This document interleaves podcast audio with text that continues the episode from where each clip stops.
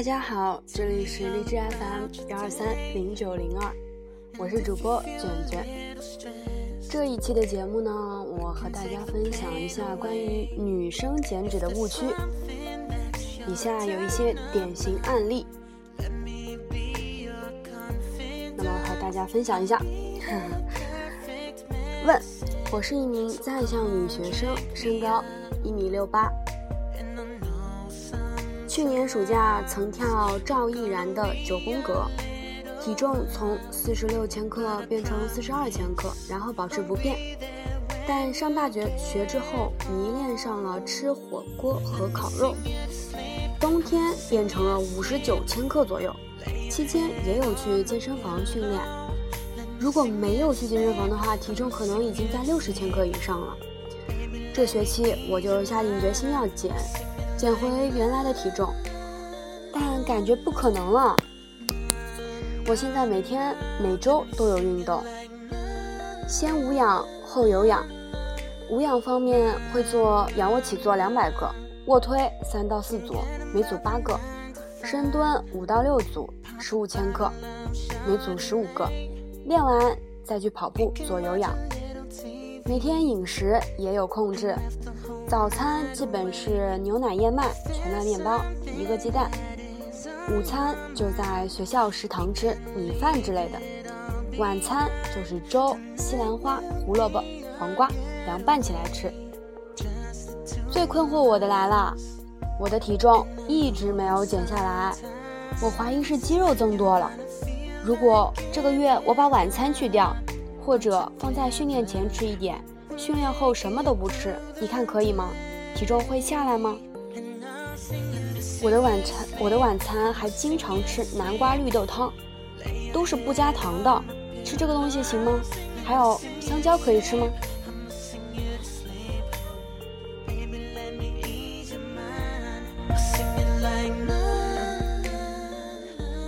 首先，以我看来，仰卧起坐。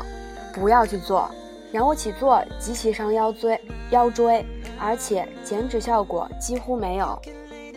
如果想训练腹部的话，可以换成卷腹。第二，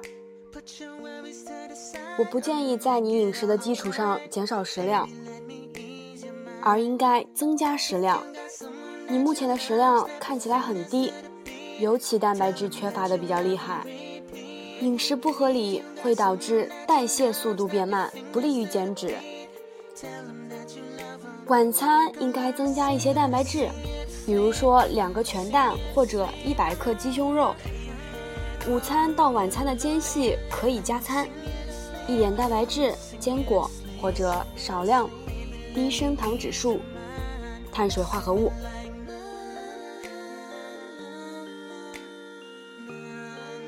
蛋白质、坚果、低升糖碳水都是对减脂效果有直接影响的食物。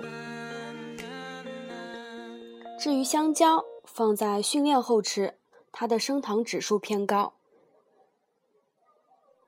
平日吃容易引发脂肪堆积，训练后吃可以削弱这种负面作用，反倒还有好处。为什么女生都害怕肌肉增多呢？其实女孩子的肌肉量本来就少得可怜，肌肉对于女孩子来说是非常宝贵的，因为肌肉的代谢速度是猛虎下山，脂肪的代谢速度是蜗牛漫步。身体中肌肉比例越大，代谢率越高，减脂就越容易了。如果很多女孩子把晚餐去掉，那然后训练后又不吃，你就死定了，整个代谢速度会变着变得非常慢。千万别去在乎体重重，看体型就行了。那么在力量训练中，腿、背、胸的三大肌肉块都要兼顾，兼顾。大部分女生都有含胸的体态，长期练胸不练背，前侧肌肉会越来越紧张，含胸体态只会越来越强。所以女生可以多练背，而练背呢，可以让后侧肌肉张力变强，使得前胸更挺拔哦。还有人问，吃鸡蛋的时候整个都吃，还是只吃蛋白呢？我早上有时候就在纠结，吃两个鸡蛋还是吃一个。那么回答，吃两个全蛋，蛋黄里有饱和脂肪，需要适当摄入。至于午餐，可以在学校里吃。尽量不去选油多的肉和菜，以免饱和脂肪摄入过量。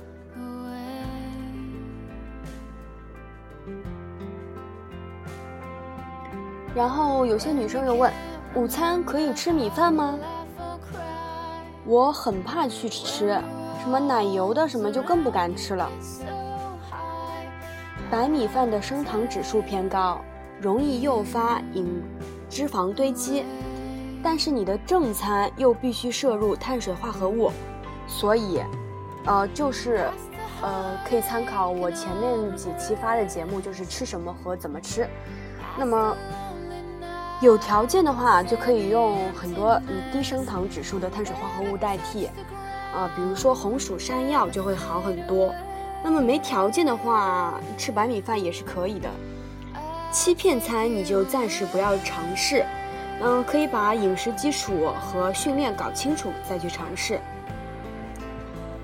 而且我还建议很多女生那些奶油啊、甜品啊，还是少吃一点，因为奶油中反式脂肪比较多，害处其实对于我们来说很大的，最好不要不要吃。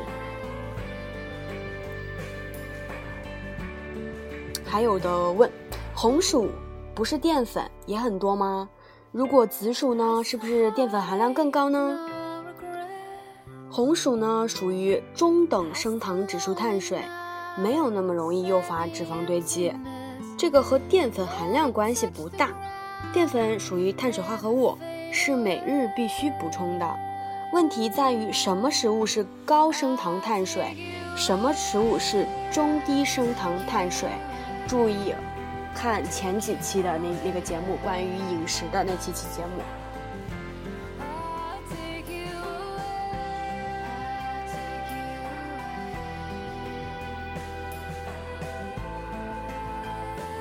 其实很多观念不是一时能扭转过来的。